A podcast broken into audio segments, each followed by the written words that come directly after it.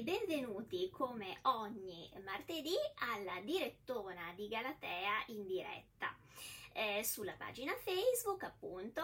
come ho detto già, come avrete visto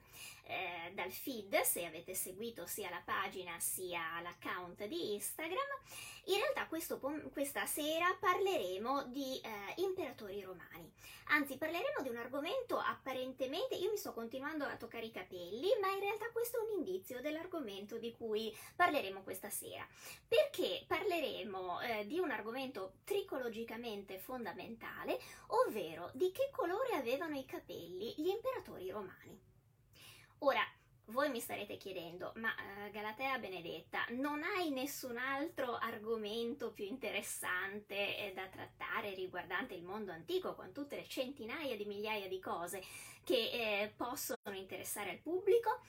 In realtà no, perché altrimenti l'avrei usato. No, in realtà ho deciso di usare questo argomento un po' perché oggi è venuto di stretta attualità,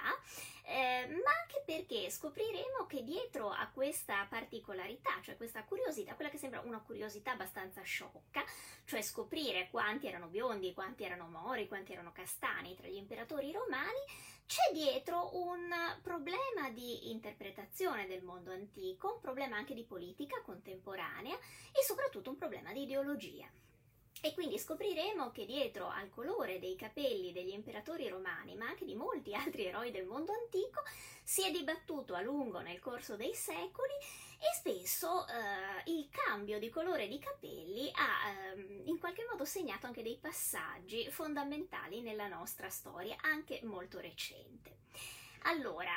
innanzitutto perché ho deciso di parlarne oggi? Perché questa mattina su Repubblica è uscito un pezzo di Riccardo Luna, se non sbaglio, che appunto raccontava una vicenda capitata negli ultimi giorni. Sono infatti state pubblicate su internet, su Medium e poi riprese da numerosi account anche su Facebook, delle immagini che sono state fatte, prodotte da un ricercatore ed artista che si chiama David Vossart, il quale appunto ha fatto questo pannello e poi ha scritto un articolo su Medium spiegando che lui ha preso tutte le fonti che riguardavano l'immagine, diciamo così, l'apparenza degli imperatori romani. Ha preso le teste delle statue che li ritraevano, poi ha combinato il tutto inserendo tutti questi dati all'interno di un programma che è un programma per il fotoritocco e per la ricostruzione artistica, che però è un algoritmo praticamente di intelligenza artificiale, e grazie a questo ha prodotto dei veri e propri ritratti che anch'io vi ho postato come oggi dentro al trailer, diciamo così, per la diretta di stasera. E devo dire che sono indubbiamente molto interessanti, perché in genere, diciamo così, rendering da statue antiche non rendono moltissimo, in realtà sono sempre abbastanza bruttini, almeno fino adesso erano sempre stati abbastanza bruttini, mentre questi, devo dire, che veramente sembrano dei personaggi reali, sono molto realistici, sono delle persone, dei visi, dei volti che potremmo tranquillamente incontrare per strada. Alcuni, devo dire, sono anche passabilmente buoni, se posso dare un'opinione femminile, e quindi hanno suscitato un grosso entusiasmo anche nella rete. È stato un entusiasmo diffuso, perché anche persone, visto che normalmente non si interessano granché, diciamo così, di problemi relativi alla ricostruzione storica, hanno postato questa cosa, appunto commentando le fattezze dei vari imperatori. Quindi questa cosa ha girato moltissimo, e ad un certo punto però è nata una piccola polemica. È nata una piccola polemica perché uno studioso che si qualifica come storico, anche se onestamente io non sono riuscita bene a capire quali sia il suo background, che si chiama Davide Cocci, ha pubblicato un articolo in inglese sempre su Medium, dove è andato veramente a fare le pulci a queste ricostruzioni. a queste ricostruzioni, le ha prese proprio una per una, è andato a vedere, perché c'è da dire che David Vossart ha scritto poi nell'articolo su Medium, ha raccontato anche per ogni imperatore ha messo le fonti da cui ha preso le notizie, quindi indicando non soltanto le statue che sono state usate per fare questi rendering, ma anche gli altri dati, perché ovviamente la statua non ha più nella stragrande maggioranza dei casi la coloritura che aveva in antico, quindi per decidere appunto dei dati fondamentali per rendere vivo un volto, cioè il colore dei capelli, il colore degli occhi, Vossart ha indicato le fonti da cui ha preso queste notizie, che ci sono, devo dire, per tantissimi imperatori questo tipo di notizie. Cocci è andato a fare veramente le pulci uno per uno e ha contestato alcune scelte. Ha contestato alcune scelte perché una, per carità, è comprensibilissima, cioè che gran parte di queste notizie sul colore degli occhi, il colore dei capelli erano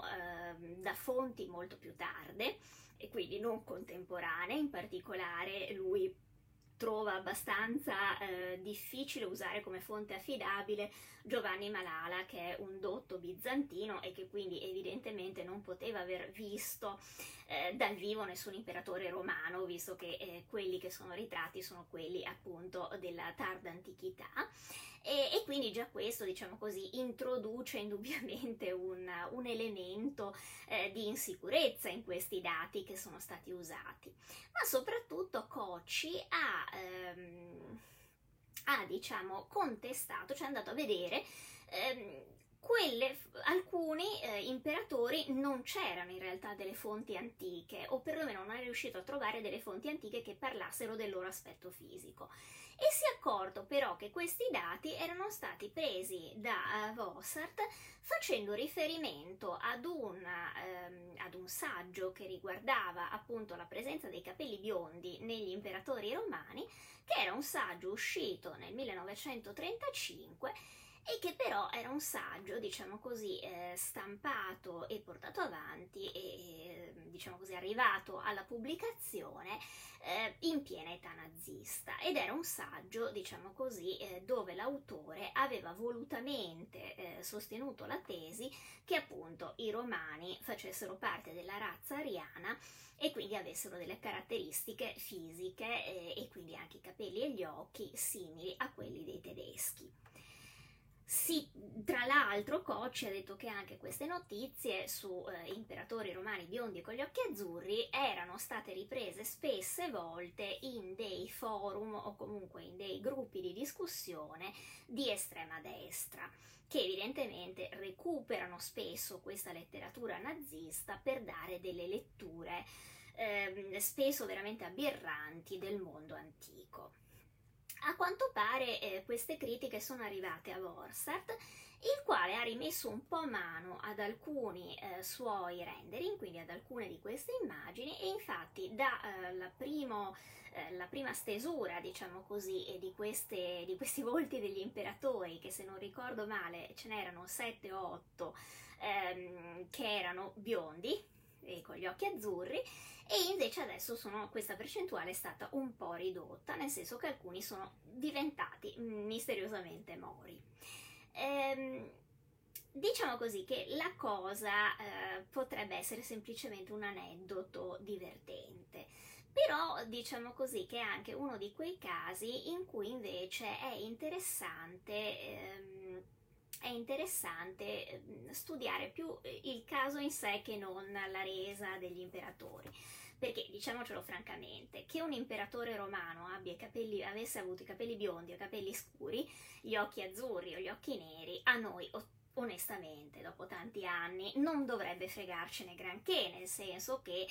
diciamo così, l'influenza di questo dato sulla nostra vita o sulla ricostruzione stessa della storia dovrebbe essere praticamente nulla, ma così non è, perché quello che spesso sfugge a chi non si occupa di storia per mestiere, ma spesso anche a chi se ne occupa perché magari non ci pensa sul momento, è che la storia in realtà è è una cosa estremamente variabile, cioè non c'è nulla stranamente di più variabile del passato, perché il passato viene continuamente reinterpretato, i periodi vengono continuamente reinterpretati. Come diceva Benedetto Croce, lo storico parla essenzialmente sempre del suo presente, perché in qualche modo ogni volta che noi ci troviamo a dover analizzare un fenomeno antico, è naturale ed è impossibile non farlo, ci appiccichiamo addosso il filtro del nostro tempo. Questo è interessante perché appunto poi anche molto spesso gli storici che si occupano di storia degli studi, perché sì, noi storici siamo così perversi che andiamo a studiare quelli che hanno studiato la storia prima di noi, tengono sempre presente questo fatto, perché da un secolo all'altro, ma spesso anche molto meno, in una tornata d'anni, le interpretazioni che si danno di un personaggio o di un evento storico possono essere veramente completamente differenti, anche se magari i dati bruti, le date, le cose, sono sempre quelli. Perché? Perché naturalmente cambia l'occhio con cui si guarda ad un determinato fenomeno, ad una determinata decisione di un personaggio o un determinato personaggio. Allora, perché è interessante vedere questi imperatori romani che cambiano colore di capelli? Beh, come avete visto, perché in età nazista l'idea che si voleva, in età nazista anche in età fascista, perché siamo lì e noi siamo sempre, soprattutto sulla storia di Roma, l'impatto del fascismo è stato enorme e per certi versi anche deleterio, perché va detto che poi per un lungo periodo chi si occupava di storia antica ha dovuto fare i conti con questa eredità molto pesante, cioè il fatto che quasi se ti occupavi di storia antica, scrivi delle cose romane, vieni quasi sospettato di essere in qualche modo legato alla destra. E molto spesso, devo dire ancora adesso, nei gruppi anche di discussione su Facebook eccetera legati a Roma antica spesso vengono fuori delle polemiche feroci, perché alcuni diciamo così hanno un'idea di Roma antica totalmente falsata, perché ancora la leggono con quelle che sono state le interpretazioni date durante il Ventennio. E quindi insomma quando si parla di Roma antica, sapere che un personaggio, un saggio è stato prodotto in quella tornata d'anni, soprattutto in Germania o in Italia, come dire, un qualche campanellino d'allarme lo fa suonare nella testa, perché si sa che il rischio è che l'interpretazione ideologica sia molto forte e quindi bisogna usare un filtro per tutto quello che per tutte le notizie che vengono date. Però appunto è anche interessante notare come questi imperatori appunto durante l'età nazista e fascista molto spesso fossero molto più ariani di quello che ci si potesse aspettare, perché appunto una delle idee del regime di Hitler era che appunto la razza ariana aveva questa superiorità e Mussolini considerava i romani i suoi diretti antecedenti, in pratica i suoi progenitori diretti, per cui naturalmente dovevano essere considerati l'emblema della razza italica. È interessante notare come invece oggi la critica si sia mossa esattamente dall'altro punto di vista, cioè le prime critiche appunto che sono state mosse ai rendering di Vossart sono proprio dovute al fatto che erano troppo biondi, erano troppo tedeschi, passatemi il termine, e per questo, secondo queste critiche, erano poco credibili. Allora, da un lato, quando si affronta questo problema bisognerebbe fare quei conti banalmente con i dati storici, cosa che gli storici dovrebbero essere abituati a fare, ma come ho detto, gli storici sono esseri umani, gli storici e le storiche sono esseri umani, per cui poi alla fine ovviamente anche loro, come tutti gli esseri umani, al di là della maggiore acribia professionale, hanno sempre anche le loro convinzioni. Quindi i dati storici sono: esistevano imperatori, o anche banalmente esistevano romani con gli occhi azzurri e i capelli biondi? Sì. Sì, perché non è necessario che queste caratteristiche siano per forza ascrivibili solo ed esclusivamente a persone di origine germanica o comunque di origine nordica, diciamo così. A Roma c'era sicuramente una percentuale di popolazione che aveva gli occhi azzurri e che aveva i capelli biondi. Del resto questa percentuale di popolazione doveva esistere persino nella Grecia classica. Non dimentichiamo che insomma lo stesso Omero dice che Menelao, il marito di Elena, uno dei protagonisti dell'Iliade, è il biondo Menelao, che da sempre la dea Atena era glaucopide, quindi aveva gli occhi azzurri, e che, diciamo così, gli eroi omerici non sono necessariamente appunto tutti mori con gli occhi scuri. Anche a Roma naturalmente c'era una percentuale di persone che avevano i capelli biondi e probabilmente avevano anche gli occhi chiari. Questo non solo perché appunto è una normale variabilità all'interno dei popoli che abitavano allora il Lazio e l'Italia, ma anche perché poi non ci dimentichiamo che Roma era una grande metropoli del mondo antico, per cui confluivano in Italia e a Roma in particolare persone che provenivano da ogni parte dell'impero, quindi veramente le caratteristiche somatiche potevano essere le più varie. Non stupisce quindi che alcuni imperatori possano essere biondi. Noi lo sappiamo di sicuro di Augusto, che era appunto biondo e con gli occhi chiari e molto pallido, non solo perché aveva sempre un'aria, come dicono le fonti, un po' malaticcia. Tutti i Giuli, tranne Giulio Cesare, che invece era moro e con gli occhi scuri, probabilmente erano biondastri e molti avevano appunto gli occhi chiari. Anche i discendenti di Livia probabilmente avevano anche gli occhi chiari, quindi non ci sarebbe niente di strano nell'avere imperatori della casa Giulio Claudio appunto biondi e con gli occhi azzurri. Sicuramente Augusto lo aveva. Di Nerone sappiamo che molto probabilmente aveva addirittura i capelli e la barba rossa, perché Enobarbo era il nome di famiglia e indicava appunto il fatto che all'interno della sua gens la caratteristica di avere appunto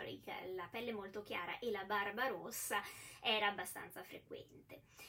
Altri imperatori poi avevano delle caratteristiche, diciamo così, di avere gli occhi azzurri e i capelli biondi per motivi anche proprio di provenienza geografica. Insomma, di Massimino il Trace, che è uno degli imperatori che appunto è presente nella tabella dei rendering fatti, si sa che per esempio era un Trace, quindi proveniente dalla Tracia, che è una regione all'incirca vicina all'attuale Ucraina, e che era probabilmente biondo con gli occhi azzurri e sappiamo addirittura altissimo, pare che sfiorasse i 2 metri, quindi insomma era un tocco di Marcantonio, verrebbe da dire. Di conseguenza il fatto che all'interno dei vari imperatori di Roma antica ci fossero delle persone con gli occhi azzurri e i capelli biondi non deve particolarmente stupire. Un'altra famiglia che probabilmente era bionda è quella di Marco Aurelio. Marco Aurelio, probabilmente anche il figlio Commodo, che forse non aveva i capelli chiarissimi, perché pare che se li schiarisse si faceva le mesh in pratica, ma sicuramente aveva gli occhi chiari. Quindi insomma diciamo che Commodo dalle statue sembrerebbe un antico Brad Pitt, perché veramente è molto bello, e anche Marco Aurelio molto probabilmente aveva i capelli abbastanza chiari, sicuramente non scuri. Di conseguenza il fatto che ci siano degli imperatori biondi e anche con gli occhi azzurri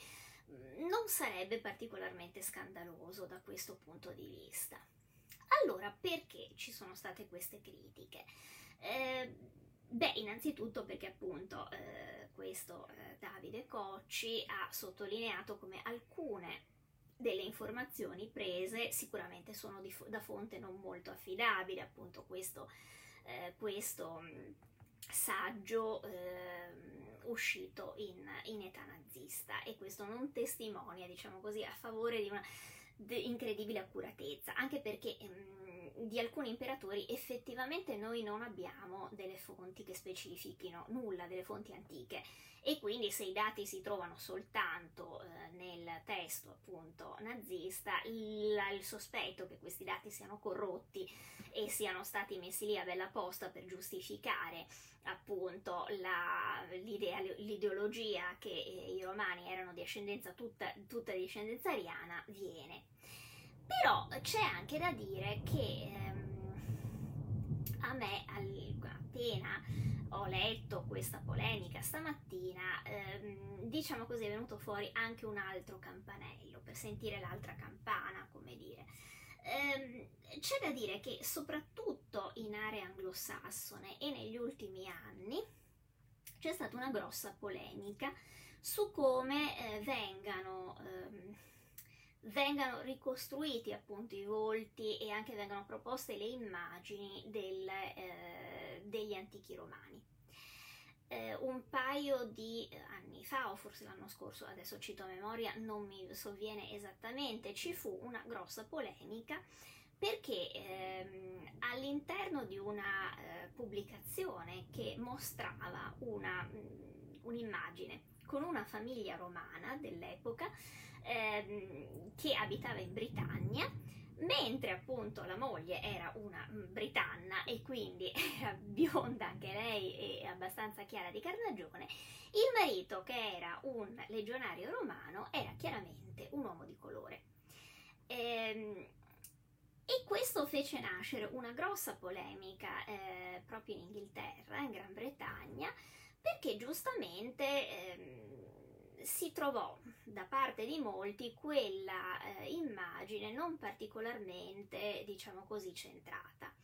anche perché effettivamente nelle fonti antiche legionari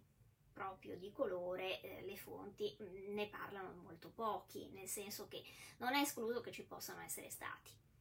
perché sappiamo che i romani davano la cittadinanza romana con molta liberalità, per cui in realtà, soprattutto a quelli che poi accettavano di passare i 20 anni nell'esercito, quindi poi una volta passata la ferma nell'esercito, chiunque si fosse si fosse arruolato e fosse riuscito a rimanere vivo fino alla pensione, aveva praticamente il diritto alla cittadinanza romana. E questo era proprio uno dei sistemi che proprio le popolazioni barbare, quindi coloro che venivano dai confini dell'impero, oppure anche i gruppi, diciamo così, di persone che abitavano magari dentro i confini dell'impero, ma fino a Caracalla questo non bastava per avere la cittadinanza romana, usavano questo escamotage per riuscire ad ottenerla. Quindi in realtà gli eserciti romani erano pieni di gente che romana ancora non era, e molto spesso si trattava appunto di barbari. Quando noi parliamo di barbari, molto spesso noi abbiamo in mente i barbari del nord, ma in realtà barbaro per i romani e per i greci era un concetto onnicomprensivo, quindi erano barbari tanto quelli delle frontiere, diciamo, del nord o dell'est, quanto appunto i barbari dell'Africa e dell'Asia. Quindi in realtà non è impossibile che all'interno delle legioni romane vi fossero dei legionari di colore. Perché abbiamo così poche informazioni su romani di colore? E per una cosa in cui il mondo antico si distingue nettamente dal nostro. I romani non avevano il concetto di razza. I romani non erano razzisti da questo punto di vista. Cioè probabilmente noi non abbiamo fonti che ci parlino di persone di colore, che pure noi sappiamo c'erano all'interno della società romana, semplicemente perché i romani non si accorgevano della differenza. Noi diamo per scontato che accorgersi che una persona abbia una pelle più o meno scura o di un colore diverso dalla nostra, poi qualunque cosa voglia dire il colore della nostra, perché anch'io farei un po' fatica delle volte, cioè quando mi abbronzo penso di essere molto più scura di alcune mie alunne medio orientali, per cui insomma anche lì è tutta una questione di problema, diciamo che lì è come al solito la malizia nell'occhio che guarda, perché adesso che sono abbronzata penso che potrei tranquillamente passare per una marocchina senza nessun problema, perché credo anzi che ci siano persone che in Marocco sono molto più pallide di me. Quindi ho detto Marocco per dire un paese del Nord Africa, ecco. Quindi Quindi, diciamo così, il fatto che spesso non venga registrato dalle fonti che esistevano magari legionari di colore è semplicemente dovuto al fatto che per i romani questo non era un discrimine. Cioè, per i romani quello che contava erano due cose: primo, se eri libero o se eri schiavo, perché quella era una differenza primaria. Gli uomini liberi erano, gli uomini e le donne libere erano una cosa, gli schiavi erano altro, erano a livello di oggetti, quindi non possedevano nessun tipo di autodeterminazione, non erano considerati neanche pienamente umani. Catone li definisce strumento vocale, quindi insomma un oggetto che è in grado di parlare, in sostanza. Quindi quella era la divisione fondamentale. I schiavi potevano essere di qualsiasi colore, perché per diventare schiavi si poteva anche perdere la libertà banalmente per debiti, quindi non è detto che necessariamente gli schiavi fossero tutte persone che provenivano da territori lontani o da altre città. Molto spesso gli schiavi erano anche persone, per dire, che erano nate in casa, quindi non c'era veramente questa differenza. L'unica differenza fondamentale era quella tra libero e schiavo, e poi la seconda differenza fondamentale era appunto fra cittadino e non cittadino, perché avere la cittadinanza romana ti dava tutta una serie di obblighi, per carità, ma ti dava anche tutta una serie di vantaggi. Non averla faceva di te un uomo libero, una donna libera, però con meno diritti. A questo punto, in un sistema che si basa su questi presupposti, il colore della pelle è totalmente ininfluente, e infatti lo era, spesso non viene assolutamente nemmeno registrato. Noi molto spesso sappiamo, o presumiamo di sapere, l'origine etnica di un certo personaggio, ma perché magari lo desumiamo da degli indizi, cioè dal nome, che molto spesso aveva magari sì una patina latina, ma evidentemente era un nome derivante da delle lingue che latino non erano, e quindi possiamo immaginare che anche alcuni senatori di Roma avessero fra i loro antenati Celti oppure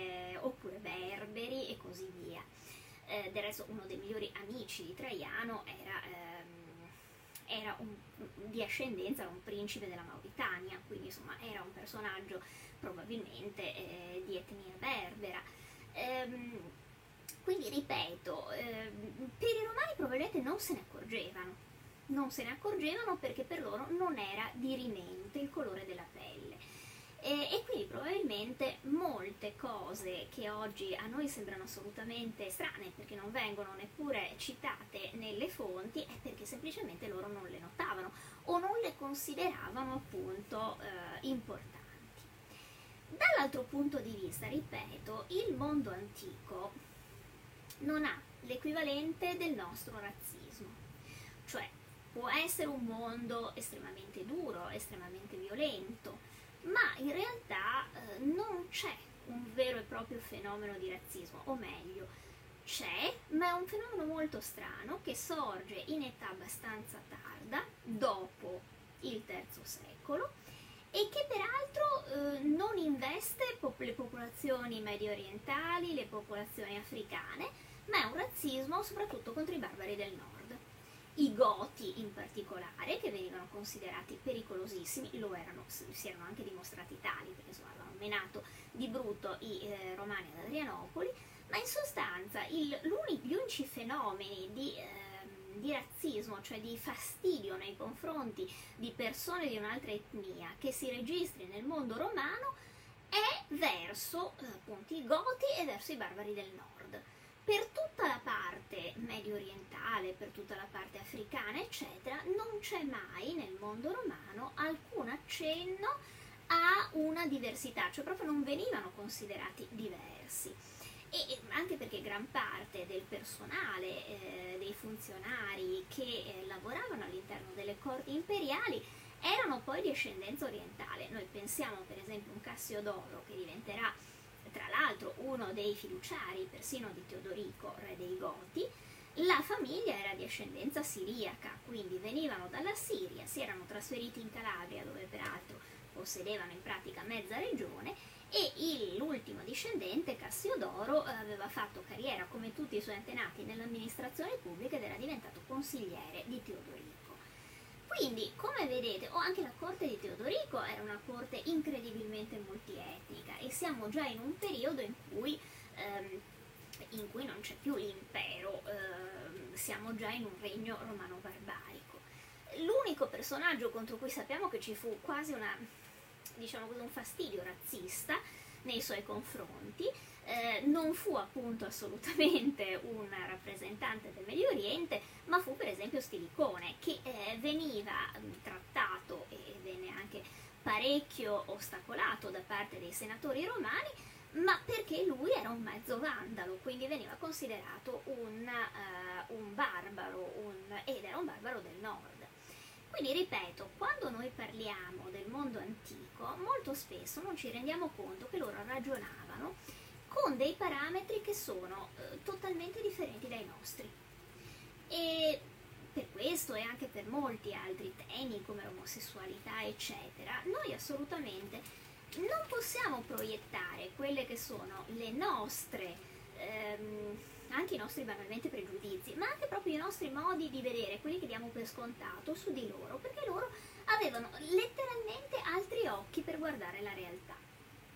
Allora, noi eravamo partiti da tutto questo perché vi avevo detto che appunto in Inghilterra c'è stata questa grossa polemica quando appunto è venuta fuori questa immagine con un legionario romano che avrebbe dovuto mostrare questa immagine, una famiglia tipo romana in Britannia, all'epoca appunto quando l'isola era sotto il dominio romano, e il padre della famiglia, il legionario romano, era un uomo di colore.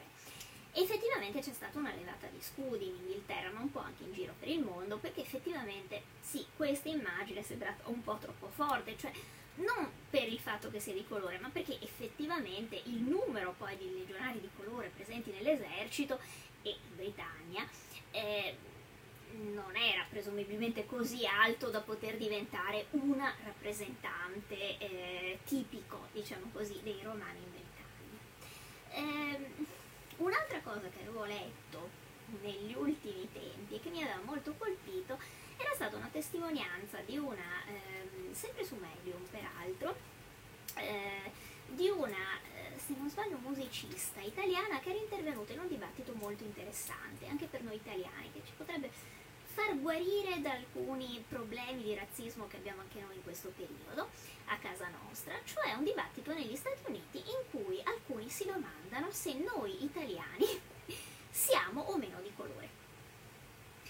Pare che ci sia una cospicua percentuale di persone negli Stati Uniti che considerano noi italiani delle persone di colore e sono convinti in pratica che in Italia siamo, scusatemi il termine, negri. Questa cosa era emersa su un forum dove era stata fatta questa domanda e si era scoperto che appunto in America molti sono convinti di questo. E anche quando gli era stato detto che invece gli italiani e comunque anche gli italo-americani sicuramente non possono essere considerati di colore, pare che alcuni nel forum, alcuni americani, siano rimasti veramente stupiti.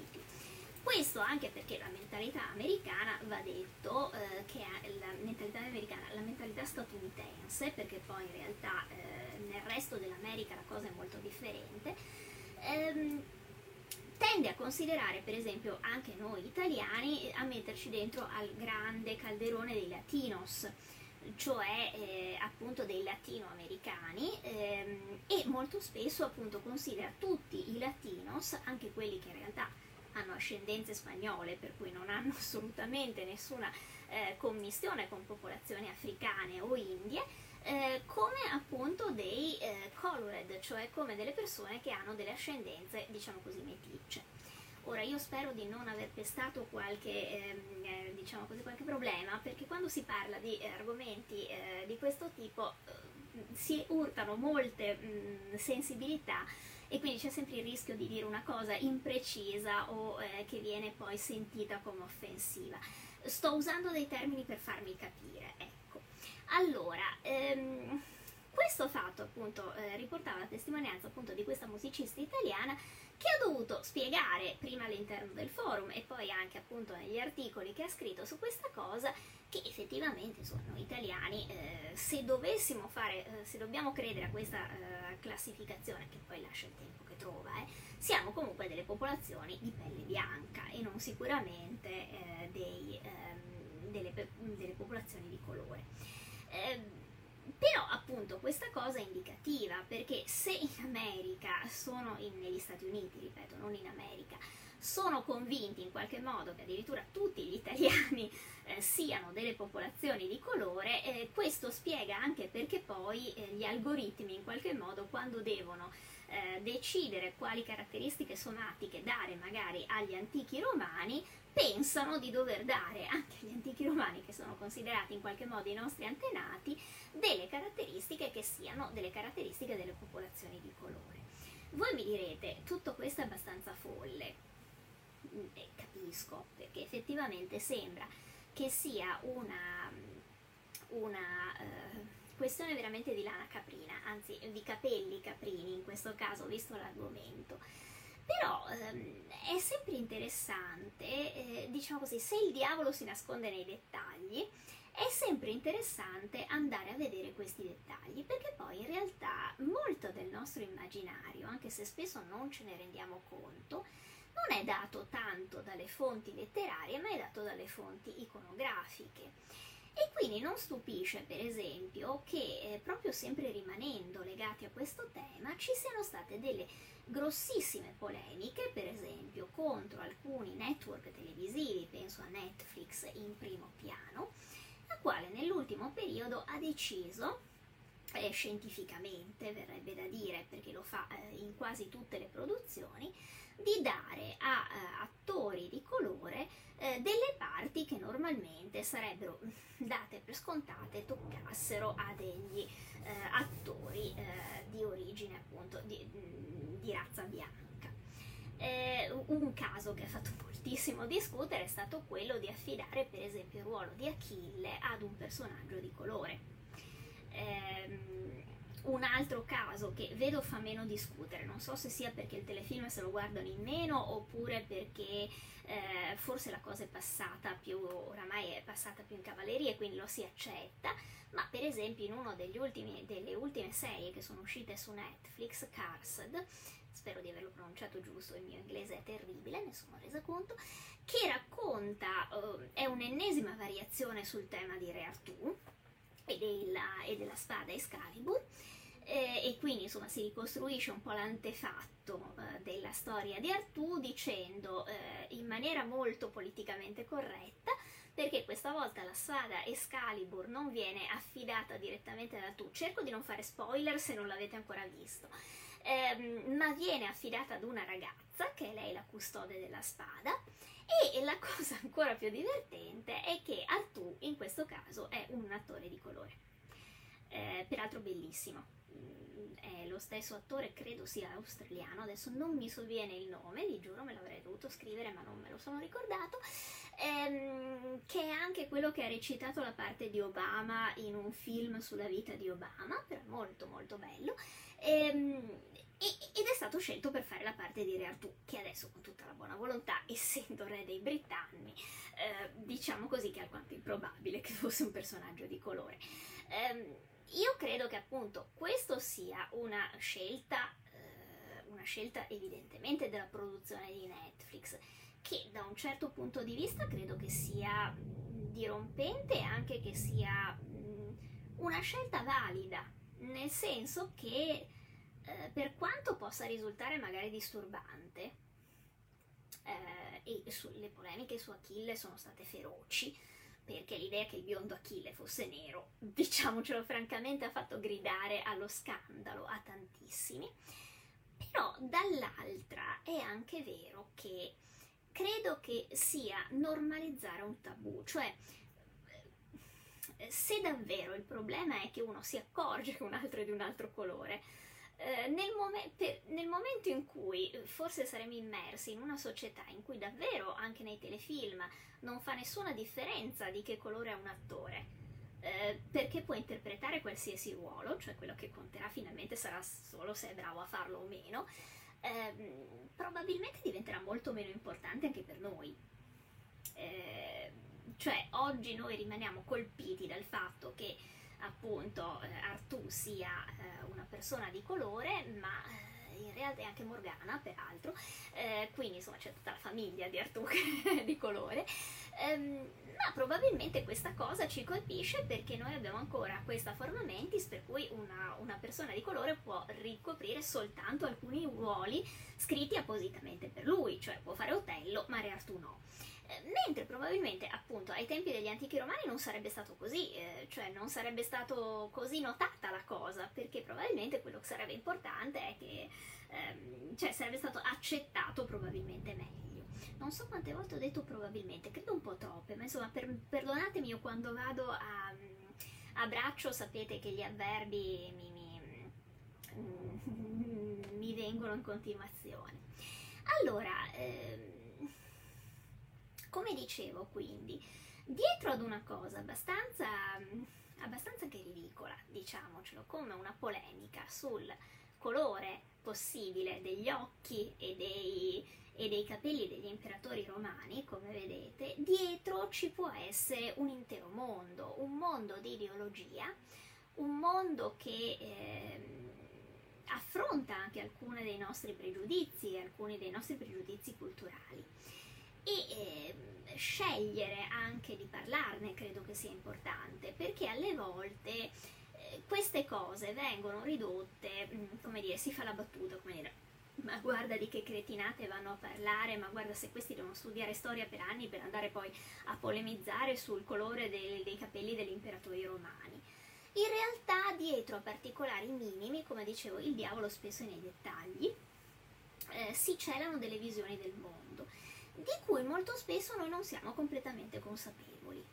È un po' come la polemica attuale sul linguaggio di genere, cioè noi siamo abituati ad usare un certo tipo di termini e probabilmente non ci rendiamo conto che non sono più adatti a raccontare il nostro presente, per cui è necessario cambiarli perché usando i termini vecchi in qualche modo non si è più rispondenti alla realtà. Ecco, io credo che questa polemica sul colore dei capelli degli imperatori romani sia un po' una cartina di tornasole. Cioè è molto divertente vedere dopo alcuni anni, anche io sono un'appassionata per esempio di cinema, e mi diverto tantissimo a vedere i cosiddetti peplum, cioè i film ambientati nell'antica Roma che si giravano in grande quantità negli anni 60, soprattutto a Hollywood ma anche a Roma, perché poi era la succursale, diciamo, Roma dei sandaloni, come li chiamavano a Cinecittà, ed è divertentissimo vedere come venivano ricostruiti questi romani. C'è un bellissimo saggio di Roland Barthes che dice che immancabilmente nei film di Hollywood i romani hanno la faccia di avvocati WASP. Cioè è vero, se li guardate sono proprio degli avvocati, sono tutti Perry Mason, cioè sono alti, biondi, con i capelli tagliati tutti alla Bruto e si parlano e si comportano proprio come degli avvocati di Wall Street. Vedere per esempio la Cleopatra di Mankiewicz, che è questo film con Liz Taylor, cioè hanno fatto fare Cesare a Rex Harrison, cioè parliamone. Allora, con tutta la buona volontà Rex Harrison, anche se poi è bravo in quella parte, però ti aspetti sempre che da un momento all'altro si metta a cantare My Fair Lady. E come Cesare è veramente incredibile, cioè non ha nulla della fisicità di Cesare e non ha neanche nulla dei gesti, eccetera. Liz Taylor deve interpretare Cleopatra e in quel film onestamente è una casalinga degli anni 50, cioè è preoccupata del fatto che Cesare non la sposi. Questa era la regina d'Egitto, se ne fregava che Cesare non la sposasse, non ne aveva bisogno, era una dea. Quindi nella sua visione era una dea, quindi non aveva bisogno di una legittimazione da parte di un generale romano. Però, come dire, quei film non raccontano tanto Roma, però se li si guarda dopo un po' di tempo raccontano molto la società degli anni 50, la Hollywood degli anni 50 e forse anche l'Italia degli anni 50. Quindi in qualche modo fissarsi su questi particolari della storia può sembrare un esercizio molto lezioso, da eruditi stupidi che non sanno come passare l'estate. e forse anche all'inizio lo è, però come dire è anche un indizio su come bisogna sempre leggere le cose su più livelli e rendersi conto che alcuni particolari minimi che spesso noi tralasciamo in realtà sono proprio quei piccoli granelli di sabbia che alle volte riescono a incastrare il meccanismo oliato. Questo degli imperatori romani a me ha colpito particolarmente, ripeto, perché prima la polemica all'inizio era molto assurda, nel senso che era evidente che c'erano degli imperatori romani biondi,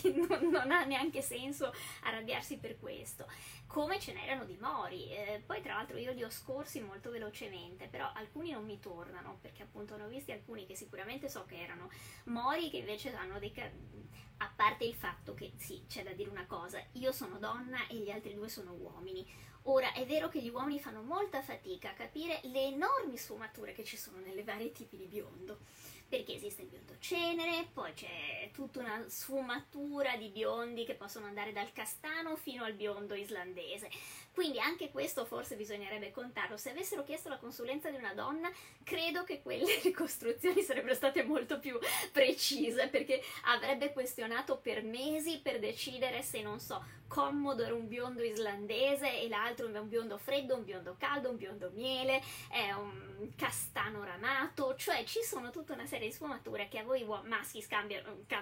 sempre, ecco. Allora, quindi come vi dicevo, a parte questa che è una battuta, ma non so fino a che punto, perché è vero che noi donne sui colori siamo molto più precise di voi, questo per dire non è verde, è un ottano. Quindi tenete conto che anche questo sono proprio delle sfumature che non cogliete spesso. Ripeto, mi pareva interessante focalizzarsi su questo particolare, perché ci fa capire come dietro c'è un mondo e soprattutto ci sono dietro delle ideologie che in questo momento si stanno scontrando. Cioè, da un lato c'è una visione del mondo classico che è molto che è un po' datata, nel senso che è ancora legata molto spesso poi in gruppi, dicevo, non di specialisti ma di fan anche spesso non molto scolarizzati, che è rimasta legata agli stereotipi appunto del ventennio, anche dei peplum degli anni 50, per cui pensare a un romano con dei tratti medio orientali è quasi un'offesa. Dall'altra c'è un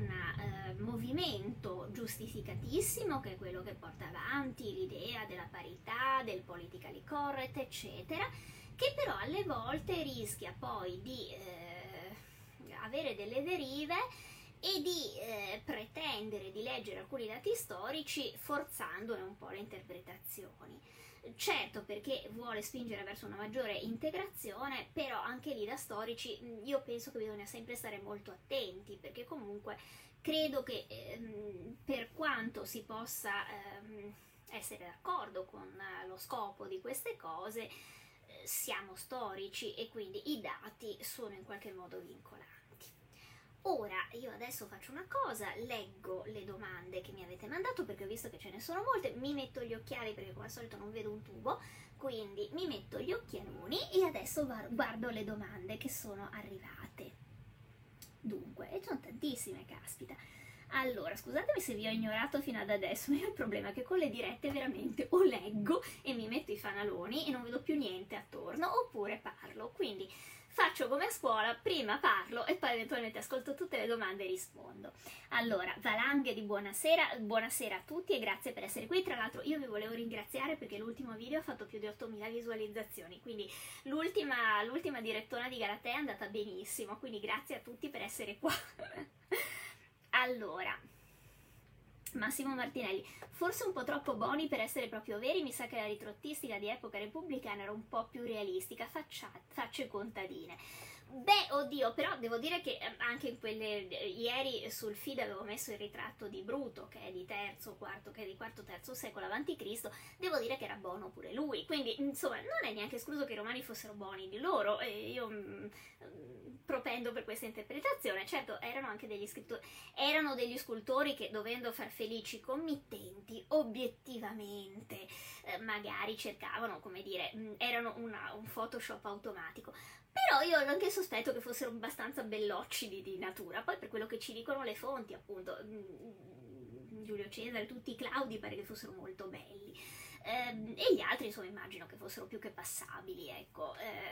anche perché se non altro erano dei militari abituati a molto esercizio fisico, quindi almeno un corpo decente ce l'avranno avuto. Scusatemi, io mi rendo conto che sto facendo degli apprezzamenti molto femminili, ma passatemela. Sarà il caldo che volete. Allora, molti ignorano che gli imperatori romani non erano necessariamente romani di Roma, ma venivano da tutte le parti dell'impero, Nord Africa compreso. Sì, beh, in realtà non solo gli imperatori, cioè gran parte della popolazione di Roma era di altre parti. E in tutto l'impero poi c'era una grandissima mobilità sociale e anche una grandissima mobilità delle legioni, che venivano continuamente spostate da una parte all'altra. Quindi in realtà l'impero romano è stato un frullato enorme di DNA. Io credo che davvero chi parla di purezza, di razza e dice che sono state le invasioni barbariche a spostare, ma non è vero, cioè già prima era un frullato. Poi io molto banalmente dico sempre che esistono anche da sempre, da millenni e dall'inizio del mondo esistono le corna. Per cui in realtà, come dire, anche i nostri antenati e antenate si scambiavano DNA molto allegramente. Quindi diciamo così che probabilmente se facessimo tutte delle indagini genetiche scopriremmo che anche quelli che si considerano assolutamente puri sono in realtà frutto di grandissimi mischiotti. Ecco, poi ripeto, in realtà appunto Roma era un impero e gli imperatori vengono veramente dappertutto. Cioè abbiamo Filippo l'Arabo, non serve che vi dica di dov'era, Settimio Severo, tunisino sposato con poi metà della famiglia siriana, Traiano che era spagnolo però era di origine umbra probabilmente, Adriano sempre e Marco Aurelio erano sempre della famiglia di Traiano, abbiamo Massimino Trace che appunto veniva dall'attuale Ucraina, abbiamo tutta una serie di imperatori che venivano dall'area dei Balcani, Aureliano e così via. Diocleziano, Costantino che era appunto papà, che era probabilmente di origine illirica o balcanica, e mamma che veniva dalla Bitinia, quindi era nell'attuale Turchia. Voglio dire, erano veramente delle famiglie multietniche, per loro davvero il razzismo probabilmente non aveva senso, anche perché trovare due antenati nati nello stesso posto era un'impresa, quindi credo che anche lo superassero per un banalissimo motivo che non aveva senso per loro. Molto spesso interpretiamo la storia utilizzando i canoni moderni, andando di conseguenza a distorcere la realtà, ma non è solo quello, cioè non è distorcere, molto spesso anche a seconda del periodo si vede proprio che gli storici tendono a privilegiare certi argomenti rispetto ad altri. Per esempio, non è strano che nell'ultimo periodo, negli ultimi 10-20 anni, siano fioriti tutta una serie di studi sulle invasioni barbariche e sulle migrazioni, come invece oggi si preferisce dirle, forse con un termine più corretto, perché io credo che essendoci trovati in un'epoca storica in cui abbiamo di nuovo dovuto affrontare delle migrazioni di massa, forse alcune dinamiche oggi ci sono più chiare. Cioè, probabilmente per un uomo degli anni 50, per uno storico degli anni 50, era difficile immaginare una migrazione di massa con masse di persone che vogliono entrare all'interno dei confini di un popolo, di un impero. Mentre per noi oggi è un po' guardare alla finestra, quindi riusciamo anche forse a capire meglio alcuni tipi di dinamiche. Comunque il tuo colore è favoloso, grazie! Questa non è una notazione storica, ma grazie tante. Allora, d'accordo, un colore... No, questo è un altro colore, vabbè, ok. Lascio perdere i rilievi sul mio colore di capelli. Allora, addirittura mi scrivono in inglese, quindi io ringrazio moltissimo Richard Campbell, che non so come mi capisca, perché probabilmente lui parla italiano molto bene, io invece parlo inglese in maniera orribile, per cui mi risparmio. Diciamo che appunto io su quelle ricostruzioni ho qualche perplessità, ripeto, più che altro perché in alcune non ho notato che hanno rispettato le fonti che pure abbiamo. Poi sono d'accordo con Cocci che effettivamente Malala non è una grandissima fonte, però è vero anche che è l'unica che abbiamo, quindi insomma finché non la smentiscono io sono dell'idea che comunque si lavora con le fonti che ci sono. La statuaria antica ci ha tramandato volti, Gianna delle Rive, scusatemi. La statuaria antica ci ha tramandato volti davvero intensi, affascinanti, non necessariamente perché belli. Gli imperatori sono spesso eccezionali, da studiare, sorprendenti non solo per i colori. No, ma poi, voglio dire, adesso, a parte tutto, la ritrattistica romana secondo me è stata sempre una delle migliori del mondo. Cioè veramente ha una forza nel ritratto che probabilmente nemmeno la statuaria greca ha. Nel frattempo io ovviamente ho la frangetta che va ovunque, per cui io l'ho sempre amata moltissimo. Devo dire che io amo i busti romani, i ritratti romani quasi più di quanto amo le statue greche. Io le trovo molto più realistiche, molto più belle, anche se meno perfette, ma appunto sono più realistiche perché colgono secondo me l'espressione e il carattere, mentre i greci colgono una bellezza, però una bellezza molto idealizzata spesso, e quindi in qualche modo sempre, giustamente sono greci, mettono sempre le distanze. I romani ebbero invece questa capacità di cogliere veramente la vita. Io appunto ho detto l'altro giorno, ieri avevo postato la testa del Bruto Capitolino, che secondo me è una delle più belle statue che ci siano. Quando vado a Roma mi metto lì davanti e lo guardo per mezz'ora perché è veramente bellissimo, e quindi insomma secondo me i romani in quello erano favolosi. Allora, non è vero che non erano razzisti, in realtà non discriminavano perché per loro tutto ciò che non era essere romani contava zero. Beh, non è del tutto vero, nel senso che loro non avevano un vero e proprio disprezzo per i popoli barbari, come dimostrano anche alcune fonti, come per esempio la Germania di Tacito. Cioè lui addirittura ad un certo punto dice che i valori degli antichi germani sono superiori a quelli dei romani. Certo, lo usa perché deve parlare male degli imperatori e della Roma del tempo, però voglio dire, non è che loro considerassero automaticamente che tutto quello che non era romano non era degno, lo consideravano inferiore, ma quello penso che sia un portato naturale dell'umanità, quello pensare che noi siamo meglio e gli altri peggio. Però devo dire che non era semplicemente questo, ecco, erano molto più complessi secondo me, per certi versi, quindi non è detto che non fossero razzisti solo perché consideravano solo i romani degni di essere considerati. Non erano razzisti perché probabilmente appunto avevano un altro modo di intendere le cose, cioè per loro il concetto di razza era incomprensibile, ma del resto, ripeto, era anche ovvio, perché quando vivi in un mondo in cui mamma è della Bitinia, il nonno è della Germania e tu sei vissuto a Roma, difficile pensare che tu abbia il concetto di razza, cioè non riesci proprio a capirlo, ecco. Cioè noi veniamo da un mondo che è stato fatto di stati nazionali e questo per certi versi ci ha fregato, perché in qualche modo ci identifica con il territorio in cui nasciamo.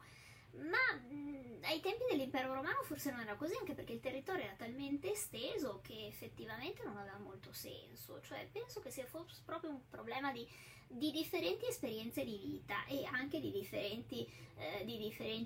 mentalità più che questo. C'è stato un imperatore di colore. Allora, di colore nel senso di nero, no, almeno da quello che sappiamo. C'è stato Filippo l'Arabo, però, che era, evidentemente veniva dall'Arabia, quindi di sicuro non era alto e biondo. Ecco, quello mi sento di escluderlo. Dunque, chissà che delusione sarebbe per gente di certe ideologie sapere che i romani non erano razzisti. Tremenda, perché poi nei gruppi di storia antica molto spesso quando nascono le baruffe e i flame terribili è proprio perché qualcuno dice che Roma è una civiltà multietnica, sembra che gli hai ammazzato la nonna. Quelli senza cittadinanza, quali diritti potevano avere? Beh, dipende dal periodo. Allora, questo è di Leonardo da Novaro, la domanda. Dipende dal periodo e dipende anche da che tipo di status avevano, perché per esempio se avevano erano in colonie latine avevano comunque il diritto latino, che era quasi simile a quello romano. Se erano in municipi poteva essere vario a seconda degli accordi di alleanza, erano soci di Roma, quindi ogni singola città aveva praticamente dei trattati di alleanza particolareggiati con Roma, quindi in età repubblicana e alto repubblicana in realtà tutti avevano una serie di diritti differenti. In età imperiale chi non aveva la cittadinanza pagava spesso più tasse, aveva un diverso trattamento rispetto anche alla giustizia, e questo per esempio è banale ricordarlo, ma insomma è quello che succede per esempio a Gesù Cristo e a San Paolo. cioè mentre Gesù viene processato e viene crocifisso, perché un ebreo non ha la cittadinanza romana e viene tra l'altro lasciato al tribunale ebraico, Paolo invece viene portato a Roma perché lui è un cittadino romano e ha diritto di appellarsi all'imperatore, quindi può essere condannato a morte, tra l'altro verrà decapitato, non crocifisso, perché la crocifissione è un supplizio che si destina agli schiavi, a chi appunto non ha la cittadinanza romana o ai cittadini romani, ma solo in casi veramente rarissimi, quando si trattava dell'accusa di perduellium, che era una sorta di alto tradimento nei confronti dello Stato, allora persino un senatore poteva rischiare di finire in croce, però veramente si contano sulle dita di una mano quelli che hanno rischiato, e pochissimi poi sono stati condannati. Quindi in realtà sì, anche dal punto di vista proprio legale c'erano delle differenze anche pesanti alle volte, che potevano per esempio variare nel diritto pratico, anche nel diritto civile. Certo, avere la cittadinanza romana era un buon affare, infatti tutti volevano averla.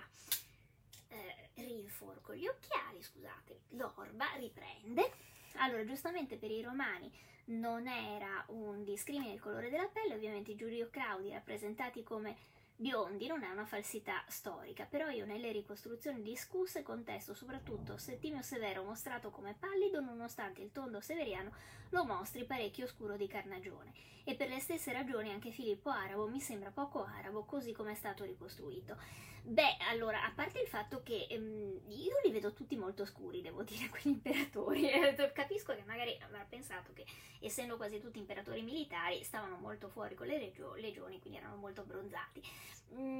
Sì, ti dico, ci sono alcune cose che non mi tornano di quelle ricostruzioni, francamente, non è che... Trovo che sia un modo interessante per avvicinare la gente a questi imperatori. Poi credo che come tutte le cose siano criticabili in alcuni particolari, ecco, non le prenderei come... Anche perché poi, insomma, sì, è un'intelligenza artificiale, ma diciamo così, anche quella fa delle scelte, e quindi non è che siano ovviamente quelli volti reali al 100%. Quindi non hanno avuto la fortuna di avere Salvini e la Meloni? No, beh, penso che ne hanno avuti tanti di gente, ma insomma questi no, non mi sembra.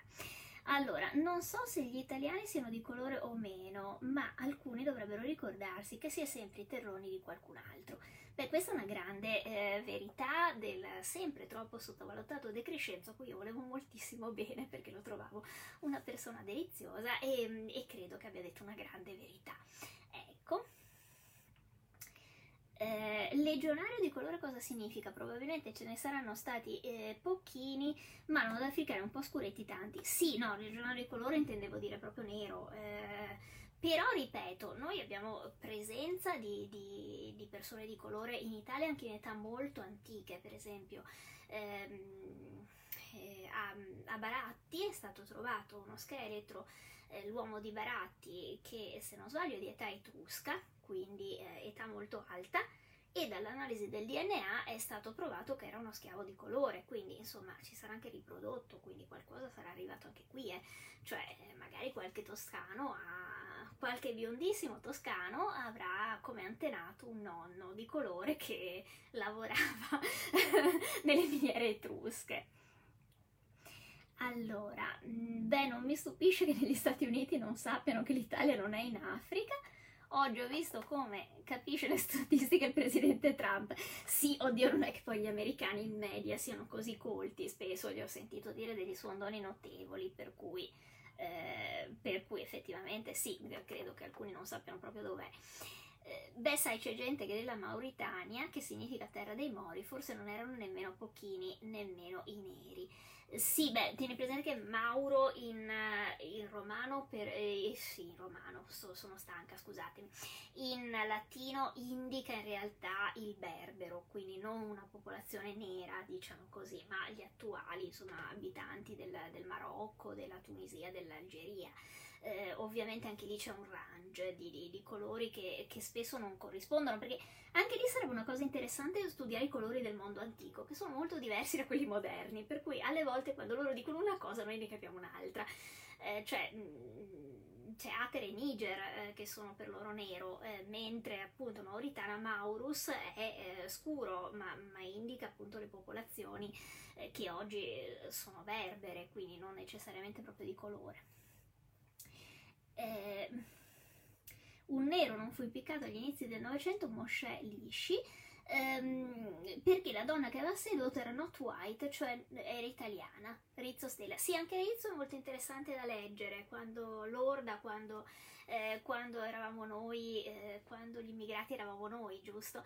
Perché proprio racconta, anche proprio nell'America della fine dell'Ottocento e dell'inizio del Novecento, il fatto che gli italiani venissero considerati appunto come i neri, e quindi che addirittura ci fossero dei senatori degli Stati Uniti che dicevano che era inutile, per esempio, dargli l'accesso alle scuole pubbliche, perché comunque erano delle popolazioni inferiori, quindi non sarebbero stati comunque in grado di apprezzare l'istruzione. Cioè, ogni tanto noi ci dimentichiamo che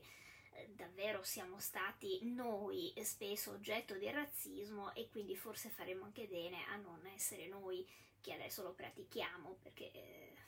ecco.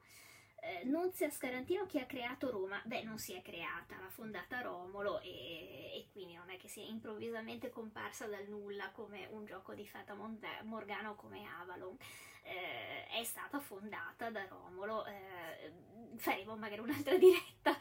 Allora, buonasera, bel dibattito. Beh, no, dibattito no, in realtà, perché parlo solo io, però insomma cerco di far intervenire anche voi. Allora, vediamo un attimo, scusate, sto cercando gli altri. Allora, i confini africani dell'impero, Massimo Martinelli. I confini africani dell'impero romano erano sostanzialmente dati dal Sahara, solo lungo il corso del Nilo si spingevano più a sud. Non credo che nei confini dell'impero la gente veramente nera fosse moltissima. Tuttavia l'area di influenza del mondo romano, quella degli scambi culturali e commerciali, era certamente più ampia. Penso che non ci sia niente di strano che giovani dell'Africa subsahariana scegliessero di provare a far fortuna arruolandosi nell'esercito romano, ma certo non saranno stati tantissimi. Sì, però poi per esempio c'era anche il flusso degli schiavi, per esempio noi sappiamo che c'era un vero e proprio commercio di schiavi nubiani, perché soprattutto erano molto ricercati a Roma per fare i portantini, cioè per essere usati per portare le portantine, perché erano molto alti, molto slanciati, quindi gli aristocratici romani li volevano assolutamente, perché c'era molta scena arrivare con gli schiavi nubiani che ti portavano. Quindi insomma c'era anche una notevole probabilmente massa di persone che venivano purtroppo forzatamente portati a Roma. Non dimentichiamo che insomma in età romana il flusso degli schiavi era veramente notevole, mentre in età greca era molto limitato. C'era un'intera economia del Mediterraneo che si basava su questo. L'intera isola di Delo era ormai ridotta ad un grandissimo mercato di schiavi, quindi non è improbabile che ci fosse anche una popolazione nera, anche abbastanza consistente, perlomeno nelle grandi città, e che poi appunto, siccome le manomissioni di schiavi, cioè il fatto che il padrone desse libertà agli schiavi nel mondo romano, era molto molto frequente, non è impensabile che poi questi siano stati liberati, siano diventati liberti, e nel giro di qualche generazione siano diventati anche cittadini romani. Quindi insomma secondo me non è detto che poi fossero così pochi, non è neanche detto che non avessero una presenza all'interno della società. Allora, dunque, scusami Mario Moi, ma è un commento enorme, lo leggo dopo perché è quasi un trattato. Angelo Schintu, lei ritiene comunque che il più grande imperatore della storia dei Romani sia stato Giulio Cesare? No, perché non era imperatore, non è mai stato imperatore, è stato dittatore a vita, e poi ci ha rimesso anche la stessa. Gli imperatori cominciano con Augusto, quindi Giulio Cesare è il mio personaggio preferito, confesso. A proposito, a ottobre uscirà il mio libro su Giulio Cesare, ve lo dico in anteprima. Però sì, non era un imperatore, ecco. Allora, vediamo un attimo. Forse gli antichi romani promuovevano una politica assimilazionista, tipo absorbe e timpera? Ma sì, cioè loro tendenzialmente erano un po' come i Borg, cioè assorbivano e uniformavano. In realtà il sogno dei romani era un po' questo, cioè quello di assorbire tutti e di portarli tutti a prendere la civiltà romana, ma ci sono anche riusciti poi in gran parte, perché insomma tutto sommato sono riusciti a far veramente arrivare la loro civiltà, la loro cultura anche fuori dai confini dell'impero, perché insomma anche gran parte delle tribù che vivevano fuori dai confini comunque erano profondamente influenzate e le elite erano molto romanizzate, quindi in realtà sì, cioè ai romani andava bene tutto, basta che accettassi le loro regole, in sostanza. Però c'è da dire che anche le regole molto spesso le rivedevano, quindi non è detto che fossero poi così rigidi come ce li immaginiamo, anzi secondo me per reggere un impero così a lungo una delle caratteristiche principali è l'adattabilità. I romani ne avevano tantissima, cioè erano in grado di assorbire il meglio da fuori, in questo erano poco razzisti, quando capivano che un'idea funzionava erano peggio dei cinesi, cioè la riprendevano e la copiavano perfettamente, e sono durati così a lungo perché sono riusciti ad assorbire ma anche a farsi assorbire. Cioè tu vedi nella storia romana che ci sono dei grossi cambiamenti, i romani non restano rigidi e fermi nelle loro convinzioni. Secondo me è uno dei motivi perché sono durati così a lungo, anche perché avevano questa straordinaria capacità di assorbire, ma di assorbire in modo reale. Cioè tutti gli altri imperi venuti dopo, per esempio l'impero britannico, non ha mai avuto questa capacità di assorbimento, perché comunque l'elite è rimasta sempre quella britannica, al massimo gli altri erano tollerati, mentre i romani no, nel giro di 2 generazioni i figli dei capi celti che avevano combattuto contro Cesare erano, nel giro di 2 generazioni, 2 e mezza, erano in senato seduti accanto all'imperatore Claudio, e Claudio anzi scriveva un meraviglioso discorso in cui diceva: ma no, noi romani questo facciamo, cioè li prendiamo e li facciamo diventare nostri, diventiamo tutti una cosa sola. Secondo me è per questo che erano portentosi, ecco. Il più grande secondo me fu Marco Aurelio. Ok, ognuno c'ha il suo preferito. Poi fanno il deserto e la chiamano Vittoria. Simone Giannoni ricorda: fanno il deserto e la chiamano Vittoria, al di là del colore della pelle ricordiamoci il potere che esercitava, il potere non ha colore. Beh, allora quello fanno il deserto e l'hanno chiamata pace è un famoso detto di Tacito. Sì, certo, cioè erano spietati quando dovevano imporre, quando dovevano combattere, però voglio dire, quello lo sono tutti, non è che fosse un'esclusiva romana, ecco. Credo che gli imperi non vengono mai fatti da delle mammolette, ecco. Dunque, ciao Galatea, ok, saltare il mio lunghissimo commento, avevo scritto una risposta alla domanda di Leonardo, non sapevo che poi avresti risposto tu. Ah, grazie, scusami, io l'ho visto, era enorme e non riuscivo a leggerlo in tempo, comunque dopo lo recupero. Grazie, scusatemi, perché adesso io mi rendo anche conto che vi sto sequestrando, perché sono le 22:07, quindi decisamente bisogna anche che dia un taglio a questa roba, perché sennò davvero è sequestro di persona. Allora, io vi ringrazio per essere stati così pazienti ed essere rimasti fino a qui ad ascoltarmi, che onestamente è un atto di grande amore nei miei confronti. Vi ripeto che allora per questa adesso per un po' di giorni le dirette del giovedì, quindi le chiacchierate di Galatea, sono sospese, anche perché devo trovare i nuovi ospiti, quindi adesso tampinerò altri amici e altri personaggi per convincerli a venire a chiacchierare con noi, magari riprendiamo però a fine agosto. E invece continuano su Instagram ogni sera all'incirca le direttine di Galatea, che sono circa 10 minuti sul profilo di Instagram.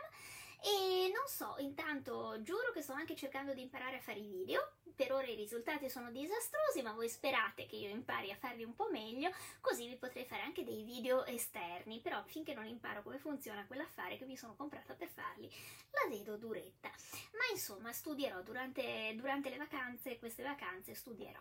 Quindi vi ringrazio per essere stati qui, vi rimando alle foto di questi meravigliosi imperatori romani, buonissimi, come ho detto, alcuni molto belli, belli, e vi saluto e ci vediamo martedì prossimo per un'altra diretta di Galatea, e ci vediamo come al solito sulla pagina dove tutti i giorni trovate gli aggiornamenti. Ciao e grazie per essere stati con me, ciao a tutti!